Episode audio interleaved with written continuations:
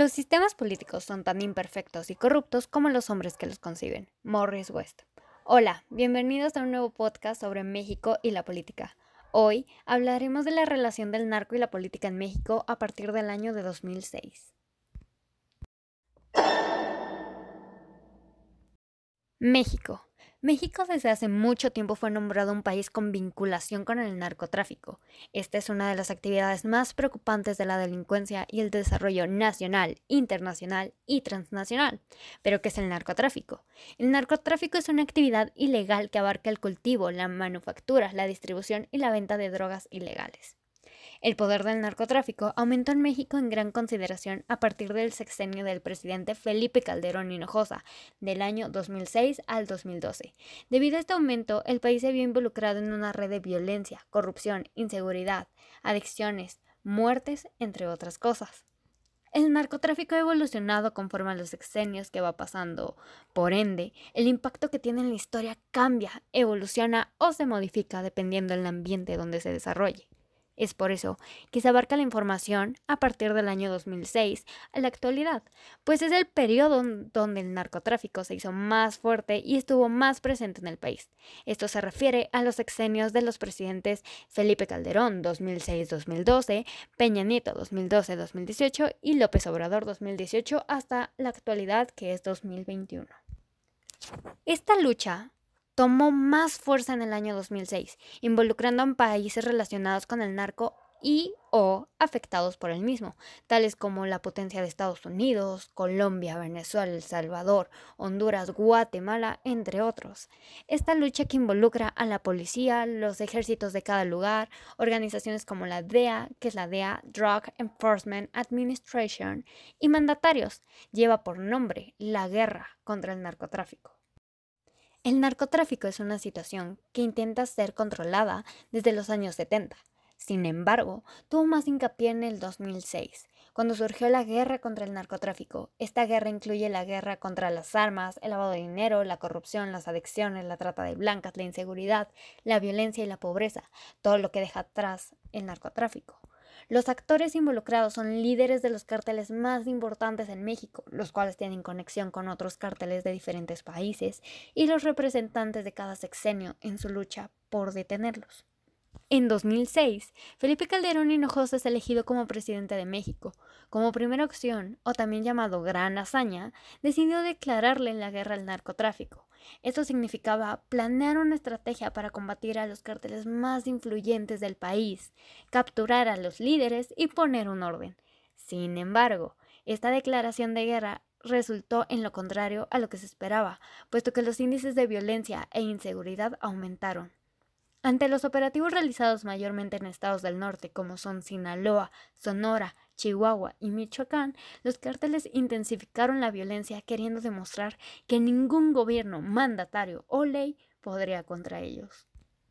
Los cárteles más importantes en el mandato entre 2006 y 2012 fueron el cártel de Sinaloa, el cártel del Golfo, el cártel de Juárez, los Zetas, el Cártel del Pacífico del Sur, los Caballeros Templarios y el Cártel de Jalisco, juntos logrando aproximadamente 136.100 muertos.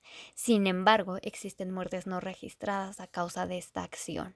Durante este periodo, aunque las consecuencias fueron muy impactantes no solo en México, sino a nivel global, se lograron detener a capos muy importantes, como lo fueron Sandra Ávila, la reina del Pacífico, Alfredo Beltrán Leiva, el Mochomo, Arturo Bertrán Leiva, el jefe de jefes, Edgar Valdés Villarreal, mejor conocido como la Barbie, el Grande, y Eduardo Teodoro García, el Teo. Los esfuerzos del presidente para recuperar territorios, contrarrestar organizaciones delictivas, eliminar plantíos y laboratorios de droga y fortalecer cuerpos de policías lograron llamar a su sexenio el sexenio manchado de sangre.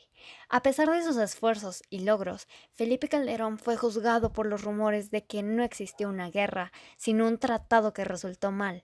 La consecuencia de estos rumores fue la vinculación de políticos importantes coludidos con el narcotráfico.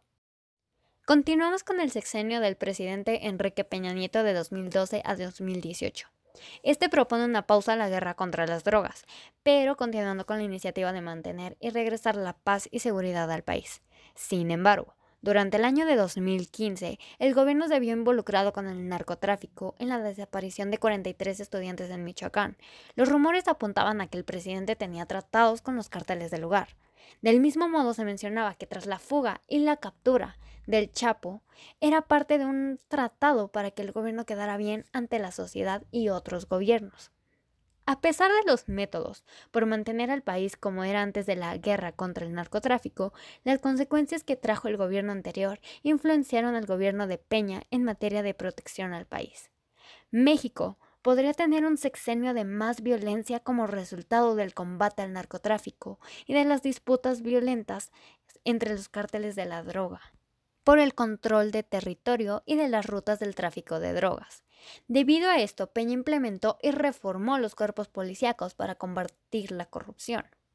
En este sexenio, los cárteles que controlaban el territorio mexicano era el cártel de Sinaloa, mejor conocido como el cártel del Chapo, el cártel de Jalisco Nueva Generación, los Zetas, cártel de Tijuana y cártel de Juárez, logrando entre todos ellos un total de muertes registradas de 70.000 personas, sin contar a todos los sicarios, periodistas, gente de gobierno o víctimas. Durante estos años, la corrupción en agentes federales y gente de gobierno coludidos en tratados, negocios y trabajos con los capos de cada estado aumentaron. Proseguimos con el sexenio de nuestro actual presidente Andrés Manuel López Obrador, 2018 a la actualidad, 2021. AMLO, mejor conocido, señaló que la guerra que había sucedido en un sexenio pasado y que fue intentado controlar sin obtener resultados esta vez iba a terminar e iba a buscar una nueva política para luchar contra el crimen organizado. Un inconveniente fue que la tasa de robos y actos delictivos incrementaba y se hacía más evidente día con día. Durante su mandato de dos años, el presidente logró capturar al hijo del Chapo Guzmán, líder del cártel de Sinaloa, Oviedo Guzmán. Sin embargo, este fue liberado. Del mismo modo, fue capturado el secretario de Seguridad Pública, Genaro García Luna, por estar coludido con el narco al recibir sobornos por parte del mismo cártel, el cártel de Sinaloa. A pesar de que existen detenciones y la nueva Guardia Nacional, la violencia incrementó en un nivel crítico, logrando feminicidios, muertes, secuestros, trata de blancas y producción de droga en un alto nivel. El problema del narcotráfico no solo afecta a la población mexicana, sino que afecta a nivel mundial, puesto que México es de los principales exportadores de droga. Por este motivo, Estados Unidos presiona a México y hace tratos para que el narcotráfico ser controlado y penalizado de una manera firme y correcta. Los políticos toman las decisiones del país con el pensamiento de mantener un rumbo correcto. Sin embargo, México es conocido como un país corrupto por la gente que tiene el poder y el historial que tienen los representantes con los líderes más importantes de la droga no facilita limpiar el nombre y el país de la droga. En México, hoy en día, el tema del narcotráfico está muy presente y es visto como una amenaza pública y nacional.